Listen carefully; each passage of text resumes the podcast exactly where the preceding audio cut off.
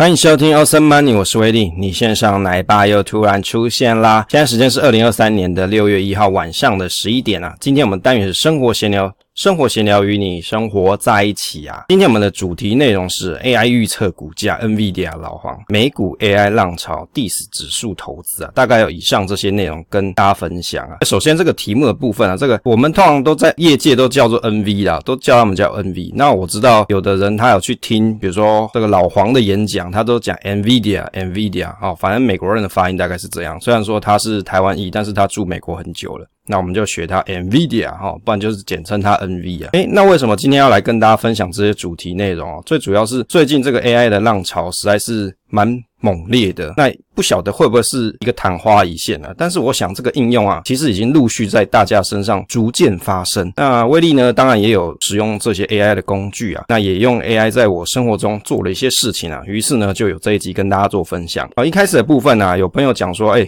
威力你这个录这个节目啊，好像听起来讲话速度好像很快，是不是你有写稿呢，还是怎么样？其实一开始在早些年的时候，威力是的确是每一集都是写。很完整的稿子，然后照稿子念，那听起来就会比较不是那么的自然啊。那到现在已经三年了嘛，那于是我现在录节目的时候，其实绝大部分是没有在写稿子的。那少部分我可能还有录读书心得啊，那就没办法，读书心得我还是会有一个稿子在，因为毕竟书籍的内容这么多。那如果是比如说像。研究的部分呢、啊，或者是在生活闲聊部分，就不会有这么多先写好稿子，大概就是有大纲。那也是训练自己怎么样利用投影片的方式去讲东西，又不要一直吃螺丝，或是讲很多的赘字。尤其我最讨厌别人啊、比如上台报告一直在讲，整天在讲那那那哦，这一句也那一下，那一句也那一下，那听着真的是很怎么讲，会很令人感到反感跟厌恶他讲的内容。先不论他讲什么东西啊，好，首先要跟大家讲一下这个美股的部分啊，我们存股表，威力财经叫投资的。存股表这个工具啊，这个理财工具 VBA 工具里面啊。因为更新美股的部分，这个报价的网站也有出现一些 error，有些错误，所以有些朋友就发现说，哎，怎么抓不到？我只能说啊，因为这个 API 啊，它比较像是不用钱的方式。事实上，有很多美股的报价的来源，它是要收费的。但是威力找到的是不用钱的雅虎的 API，但是即使是雅虎的免费 API，它有很多站别，但有些站别它就挂点了，那就没办法，我只好再找其他的。于是我又换了一个 API 的来源，但是它的资料格式跟我曾字里面写的不太一样，于是我就拿了新的东西啊，又再把它修改一次啊。它新的格式它是 JSON 的格式啊，但是我是可以把它改成 VBA 可以吃的。那只是说里面有些东西像 ask 跟 BIT 就抓不到，没办法，因为来源就没有嘛，我也没办法自己去 create 出来。那但是呢，就把它修好了。那我想有持续在使用美股报价的朋友，大概长期有在跟威利联系的，大概有三个左右吧，三个到四个左右啦。那我想有时候东西不能用的时候，他们就比较着急。那如果你有遇到不能用的时候，你就在 FB 跟威利说，或是在我们赖社群跟威力讲也可以。那我知道的时候，我就会把它修复。那只要我有来源网站，我就可以把它修得好，只是要时间的问题。那如果你有要使用这个工具的朋友，请到 FB 打啊存股表，那你大概就可以找到。你就到 FB。威力财经角的这个 FB 上面，它不是有一个放大镜嘛？你就搜存股表，你就可以找到。那有些朋友他会问说，诶，有没有更新啊？其实你可以先搜寻一下，那上面其实都有写公告。那接着来跟大家讨论这个 Excel 的工具群啊。其实威力一开始在做投资工具的时候啊，这个分享其实是有开一个 Excel 工具群的，只是因为后来群组太多了，我就开始做整并。那 Excel 的工具群，最近我还是有看到有朋友在写报名表，再加进来。那我没有把这报名表取消掉，但是因为这个资讯已经流通在网络上很久了，那如果你有想要再加 Excel 工具群，现在这个群呢已经是合并到我们不利在财经角投资生活室的赖社群里面。那所以如果你有要加入，你就直接加入到我们赖社群里面，就填表之后，威利就会给你，你会先进到候补群，然后接着会给你一个这个密码，你就可以到我们的主群里面来。那为什么搞这么麻烦呢？那没办法，因为赖的诈骗实在太多了，所以我有先用一个候补群的方式，类似一个 GABAN。当然有时候。真的人数太多的时候，那就没办法，就真的要排队。那只要是有名额的话，我大概都会在第一时间就先让想候补的人先进来。那验证机制就是一般来说进来之后会先观察一下，哎，确定这个人到底是不是诈骗嘛？那有的诈骗是一进来他就开始贴东西，那贴一些什么宣传的不实广告之类的。那所以如果进来之后跟威利打个招呼，我知道你是真的人，你是听众或是你是读者。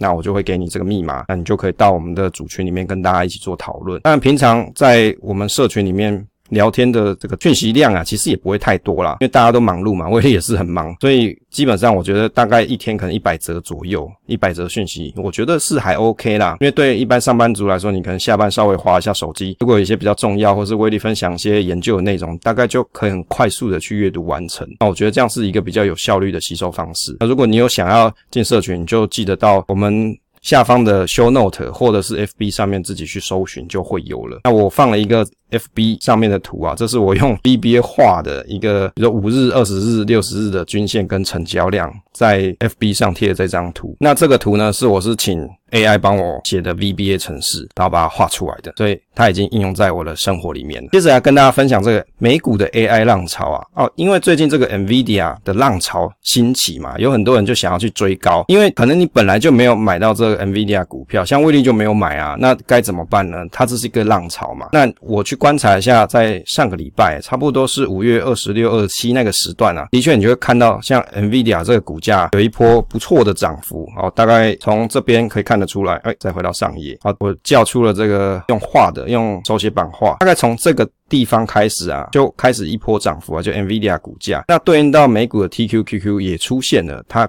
开始出现一个涨势的出现，大概是在五月二六二七的时间点，它就一波涨幅，一直到了差不多二十八号的时候，那二十八左右它就开始见到高点，于是又开始往下走。那现在到我们录制的时间呢，看起来还没有收复前一波的高点啊，那看起来是这个样子。那那在这一波美股的 AI 浪潮，威力有发现有一些 FB 上大大像小乐老师，他就有讲说他 NVIDIA 已经翻倍了哦，他可能以前就有在买嘛，就有在存这一档股票，因为他本来是存股老老师嘛，他是老师。他有在存股，后来就从台股慢慢有延伸到美股的投资部位。那我就看了他，哦，他好像赚了一百八十万台币左右吧，好像很厉害，就大概六万块美金啊。那威力自己在美股的部分是没有像他这么投入这么多，但是我有小小做一些投资的实验。那我差不多是在五月二十七左右，五月二十六左右啦。哦，我这边有贴我的购买记录，差不多在五月二十六的时候，有去买了 TQQQ，第三个 Q 啊，就是纳斯达克三倍的这种指数型的 ETF，它是通过。过期货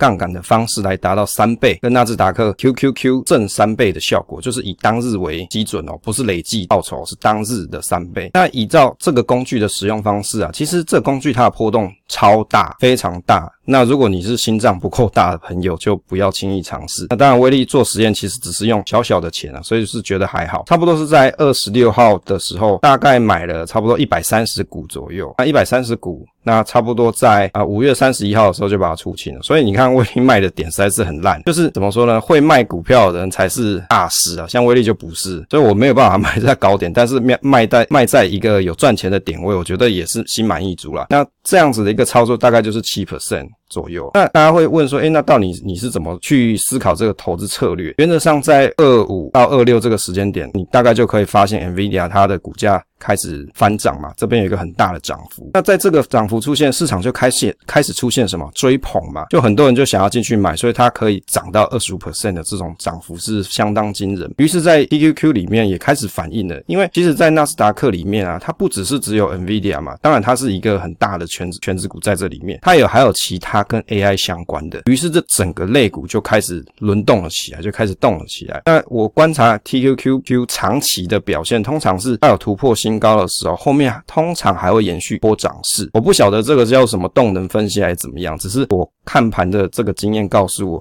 是蛮有机会，它后面还会有去涨的。但是通常这样子的情况，它都不会是一个很长的，比如说很长的一波涨势，大概可能就是差不多一两天到两三天之间，这个涨势就会结束，可能要再。重新整理到下一次的上升，那于是这个策略的确是有奏效啦，只是我在卖股的时候我没有掌握一个很好的时间点，那这也是我做这个实验的原因。我想要了解说我自己对于买卖股票的时候到底信心程度到哪里，而且跟看盘的想法会是在哪里。那不过至少是有赚钱的，我觉得是也是蛮高兴，也跟大家分享这样子一个投资经验。那为什么你不直接去投资 QQQ，要选择 TQQQ？这原因很简单，是因为当市场出现一个很大的追捧的涨幅的时候，那你要想我要怎么样在短时间里面去拿到这样子一个超额报酬，我应该怎么做？那当然是在短时间里面可以让你翻倍更多的这种工具，投资工具。于是像两倍或三倍的这种投资工具，就是一个比较好的使用方式。当然前提是你对于这个盘势的掌握是有信心，不然你有可能做错方向，刚好。赔的比较多，这是有可能的事情哦。啊，投资本来就是有赚有赔啊，也不大也不建议大家自己随便乱玩，你要自己有观察一段时间，然后再去做一些研究再来操作。接下来跟大家分享这个 NVIDIA 的黄仁勋的演讲心得啊，我觉得这个黄仁勋很有意思。我大概看了一下，他是台南人嘛，就是小时候可能可能是十岁之前吧，好像是在台湾，之后就离开台湾到美国去做一些发展，那也去读了很棒的学校，最后在差不多他三十岁的时候成立的 NVIDIA 这间公司。那威力的公司其实跟 NVIDIA 其实有长期的一些业务合作，就是有一些产品就会用到他们家的东西。那他们家的怎么讲？他们家的人呢、通常也是比较刁钻一点，就比较难处理。那这个公司 NVIDIA 在台北内湖有办公室，那这个公司刚好也是在威力公司的附近，所以有时候我就看到他们的大楼实在是相当气派啊，也觉得说，哎，是不是有朝一日也可以进去去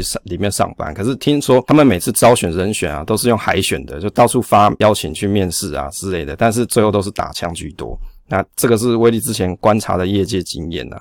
那我看了一下他的演讲啊，其实他的整个演说我其实没有完整看完，为什么？因为他有两个小时，你知道，两个小时啊，我有美国时间把两个小时看完没有啊？我大概才看了差不多四十分钟左右，我就看了前面，他有去介绍了关于说，诶，你怎么样用 AI 来写一首歌嘛？他写一首 NVIDIA 之歌嘛，NVIDIA 之歌就 NVIDIA 欢迎你啊之类的啊，他写了一首歌，他说我可以写得出来这样吗？其实我有怀疑他是不是 C 好的，但是我没有证据可以说他一定叫 C 的，但是他有说我自己都做不出这样子的一个。歌嘛，但是 AI 可以做到，听起来就很神奇。再来第二个有印象，就是他有提到说，现在有 AI 的出现，未来的游戏啊，他有展示一段游戏画面嘛，那里面的这种角色啊，非常的逼真。以前呢。大家都会想说啊，这些角色啊，游戏里面角色应该都是有脚本的吧？他都会照脚本去做事嘛，所以你在网络上才可以找到一些攻略，去看说，诶，现在跟这个角色应该要讲些什么话，他才会给你一些下一步的指示。可是未来的游戏啊，他有提到以后都会是用 AI 的角色，这个意思是什么？意思是说他没有固定的脚本，他只有一个基本人物设定，接下来怎么做，在游戏里面有哪些反应，都是 AI 自己生成的。所以以后的游戏就更有趣啦。你在上面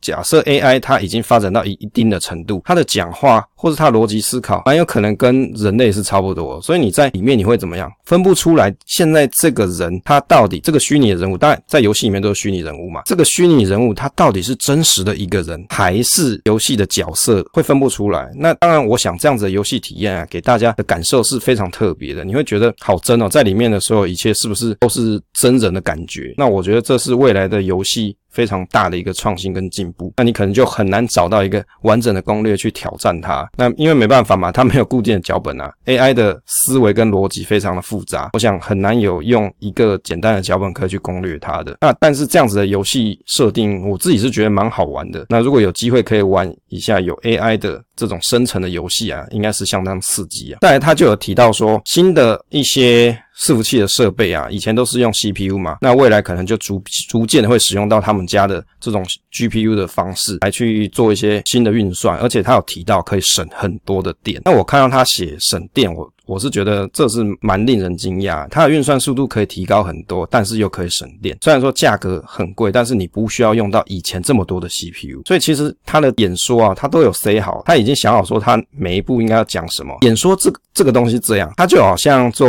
stand comedy 嘛，你必须要隔一段时间点，你就要有一个 punch point，也就是说你隔一个时间点就要引起人家的注意，让大家想听下去。就好像威力在做 podcast 或者录节目也是这个样子，你可能要先想好我有什么桥段，然后在什么时间点要给大家一些回馈跟反应之类的。那我觉得这就是他演说里面的魅力。当然他有提到说未来的 CPU 啊，慢慢就会式微嘛，那变成是以 GPU 为主的时代。整场演说啊，至少我听完的这一段啊，会让我感觉他很像在带货，有没有？就跟大家讲，诶，你要更省钱，你就要买越多；你要更省钱，你就要买越多嘛。Here more you buy, the more you save. The more you save，就一直在催你哎，赶快来买我们 NVIDIA 产品啊，非常厉害。那我想这是一个很有意思的地方。当然，我相信以后的资料中心慢慢都会转向成这种 AI 资料中心。但是 AI 的资料中心，你要有什么方式去验证它所提供的资料内容是正确的？我想这就是未来大家所要这些科技公司所要研究的目标。AI 很棒，它会自己去思考，它会去找资料，但是它有时候会瞎掰，它会给错东西。那你怎么样子可以在你的资料库里面做验证？你总不希望大家来 AI 这种资料库里面查东西，吐出去的东西都是假的吧？那我觉得这就是一个很大问题，也就是它的 reliability 啊，这种可靠度到底是不是是值得信任，就是指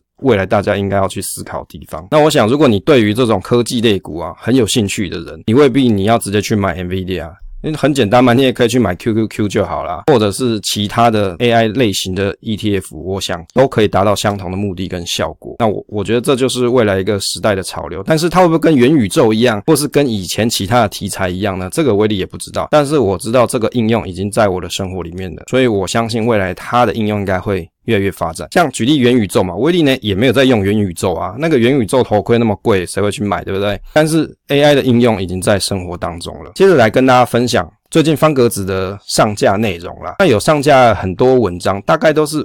威力从 Podcast 内容去做一些转换，然后上架到方格子里面。那像什么指数投资无脑买啊，或者是内扣费用越低越好啊，这些啊美股券商啊、万恶高股息啊这些内容，还有无穷分散投资啊，这其实就是我们过去的 Podcast 的内容。只是现在威力的做法是这样：我的 Podcast 内容我录好之后，我会用 AI 的方式把它转成文章，但是。转成的这种逐字稿啊，它不能严格说起来，它不叫文章，它是非常难用的一堆文字讯息，在以前是直接丢弃的。为什么？因为我要去整理这一堆文章的时间，我不如自己再重写一次。所以有些用 Podcast 录出来这种逐逐字稿，转出来逐字稿，虽然 AI 已经帮我先转一次逐字稿了，可是我没办法用。因为我要花很多时间去整理它，但是一直到最近的这个 ChatGPT 出来了，它有很强大的功能，可以去把逐字稿的部分转换成文章的形式。那转换完之后，当然我要先去设定好一些指令跟指示，告诉他要求他我要怎么做。那接着他就会把逐字稿内容从比如说没有分段，或是一大堆错字，或是不晓得在讲什么的没有逻辑的句子，他把它组合完整之后，变成类似像文章的形式，一个初稿。那威力再做一下修改，那就会变。可以上架的内容，那这个就是目前方格子所应用的方式，在 AI 写方格子这件事的应用方式。那以前一个月可能写方格子的内容了不起三篇或者四篇就已经很厉害了。为什么？你要从一个字都没有到写出很多字，那要花很多时间，而且要查很多资料。但是现在新的写作方式的做法会是这样，我可能不一定是在录 Podcast，我有可能是拿一个麦克风，我就开始录录我的想法啊。然后呢，接着我会先用第一个 AI 的逐字稿转换程式，转完之后，接着再用第二个 AI，就是 ChatGPT，再来帮我再去转一次，从逐字稿变成文章的过程，最后才是上架步骤。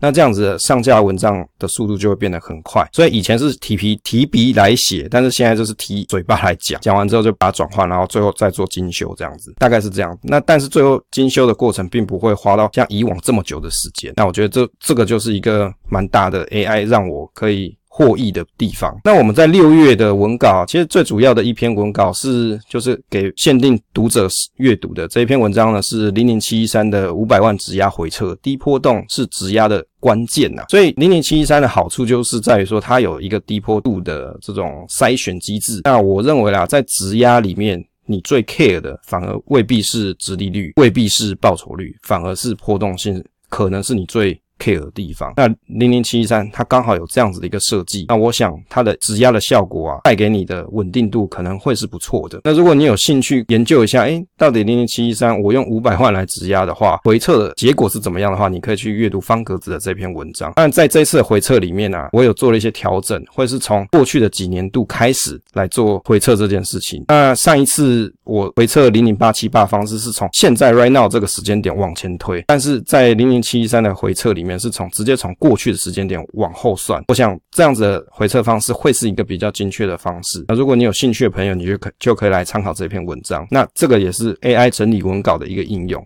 接着来跟大家 share 这个 AI 预测股价。诶，大家是不是想这个功能想很久啊？这个 AI 到底要怎么预测股价？没错，那威力有发现一套程式，它是免钱的，那也可以让你做预测股价。准不准？我不敢这样讲，但是威力的应用心得，我至少觉得它预测的方向似乎是有一个参考价值的。什么意思？意思就是说，这一套 AI 软体啊，它可以预测台股的标的，美股没办法，但是台股是可以的。那它会跟你讲说。它预测到下一个交易日或者下几日交易日大概涨幅会是多少？但是呢，这个涨幅啊，威力来看，像我观察预测的结果，例如说他写说中珠预测涨一点八 percent，结果最后中珠涨二点多 percent 啊，所以那个几 percent 啊，它没办法预测的很精确，但是至少方向好几标的观察起来，至少涨跟跌这这个方向，貌似是有一些参考价值。那这个软体呢，它是我们台湾创柜板中的力软七五零五所出品，也就是看网页以及这个设计者他所说啊，它是有七十 percent 的准度。那如果投资人对于标的有足够熟悉，可以到九十 percent。我想它应该是指说，假设投资人你对这一个标的是比较清楚的话，那如果 AI 它预测的跟你的想法是不对的话，你是可以了解的，你是可以知道，所以你才可以提升到九十 percent 的精准度。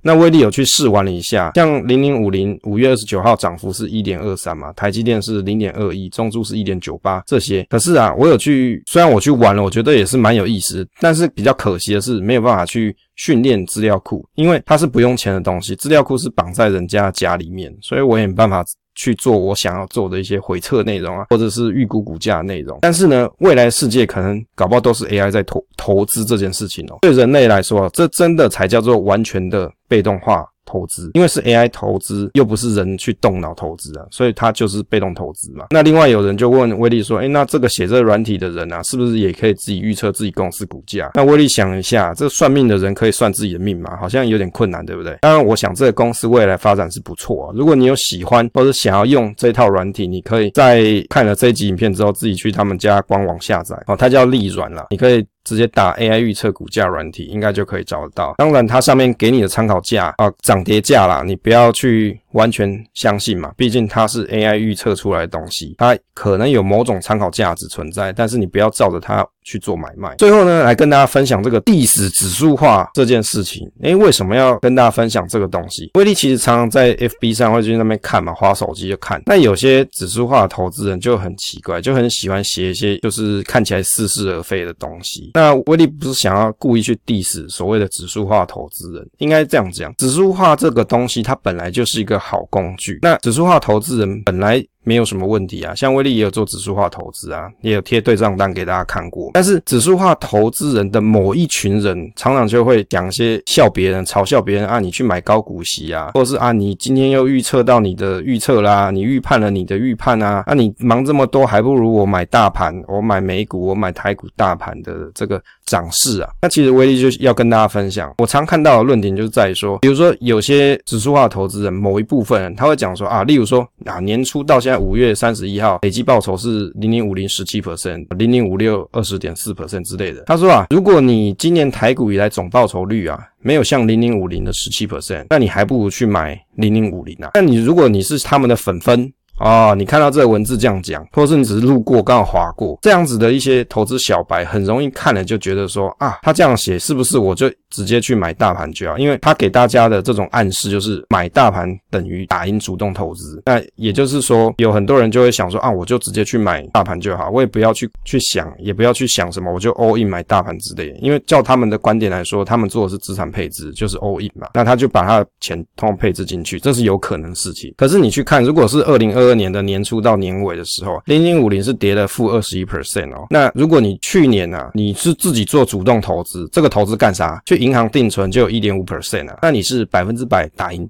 大盘哦，主动去定存，主动把你的钱转去邮局，主动去银银行里面把你的钱存进去定存，那你是不是打赢买大盘的这些人？如果你去年台股买零零五零负二十一 percent，你还不如买定存，因为用相同逻辑来说就是这样啊。因为啊，我从年初涨到现在，你有赢零零五零吗？没有嘛。可是相同逻辑就是，去年如果你从年初买了零零五零，到年底跌了负二十一趴。那还不如你存定存呢。如果你用相同逻辑去思考的时候，你就会发现这漏洞百出嘛。我就觉得很好笑。我们哦，在做投资分享，尤其威力常年分享嘛，已经做三年了。我常常都会跟大家讲，你在自己思考一个投资工具的时候，你不要只是看到它的优点，你可以拿一张白纸写一下它有可能哪些缺点，要把它写下来，然后用自己的观点跟适合你自己的角度来去做诠释，而不是照单全收别人的观点啊。因为这个是很重要的，你必须要自己去思考跟内化。当然，你最后。得出的结论是啊，我就买大盘就好，因为这样子最符合我自己对投资的观点。那我觉得这 fine 哦，这没有什么问题哦，那也不会应该也不应该有人来去嘲笑你的决定，因为这就是你。经过研究跟思考后的结果，那一定都是尊重。好，我们大家都是尊重，也不会说啊，这是什么 diss 什么的。因为有时候在做投资的时候，过多的个人的观点呢、很容易去引起别人误导别人去做一些不应该的投资，或是你根本没想好你就去做投资。像这个 case 很明显嘛，像威力在前前几期有跟大家分享，有一个群友他就听了别人讲啊，买大盘很好，结果他买刚好就是那二零二二年，结果他买了之后跌了一大一大。断嘛，二十二十趴嘛，就大问大家说，我是不是应该卖掉？那你如果你在投资的时候，你没有想好说他可能有这种情况，或是你做一些适当的哦，我肯定有留存一些现金在手上，你可能买的过程，你是持有的过程是相当痛苦的，所以这一定是要在做投资之前要有的观念跟想法。那另外就提到这个资产配置啊，有些投资人，指数投资人他就会讲啊，是对啊，所以市场波动大。你应该还要做资产配置嘛？你有听过股债平衡吗？跟债平衡吗？而且你怎么只会投资台湾的市场？你还要投资全世界啊？台股市场很小嘛？的确啦，这是没有错。可是哦，你去你去看。二零二二年的债，不管长债、短债、中债，长债像 TLT 跌了负三十一趴，短债 SHY 跌了负三点八 percent，中债 IEI 跌了负九点五。所以啊，你到底要平衡什么？你还不如去定存，对不对？因为全部都是赔的啊，股票也是赔的嘛，债券也是赔的啊。那到底你要平衡什么？你还不如去定存嘛，因为股债齐跌嘛，股债齐跌它是一个市场周期的现象。为什么？它不会 always 都发生，但是它往往会发生在，例如说像这种升息的阶段，它就有可能会出现。诶，那你。就会想说啊，我们怎么可以只看一年呢？我们指数化投资要到退休，那都是二十到三十年后，到时候我们再卖股提领率四趴就好了。现在股价涨跌绩效不重要。对呀，所以你看哦，如果你现在认为说啊，我是看的是 future，我要 future，我后面那个才重点嘛。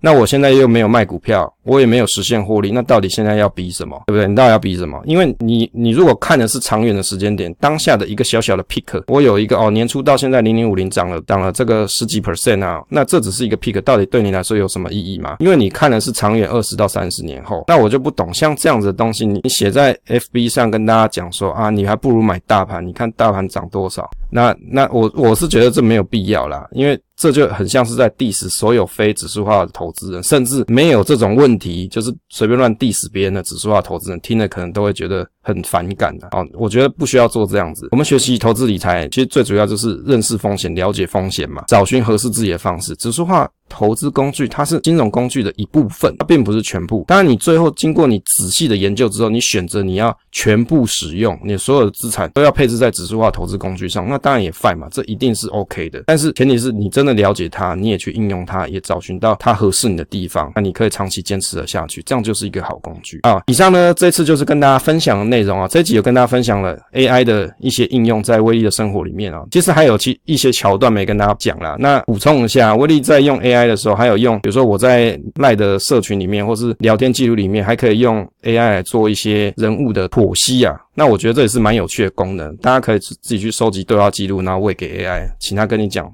做，你跟他讲说要做人物剖析，他会帮你做。好，这集分享内容就到这边啦。如果你喜欢这个节目的话，不要忘记分享给朋友收听，你也可以按下订阅啊。那也可以在威力财经角跟威力互动分享，总是单纯的快乐。期待下一次再见。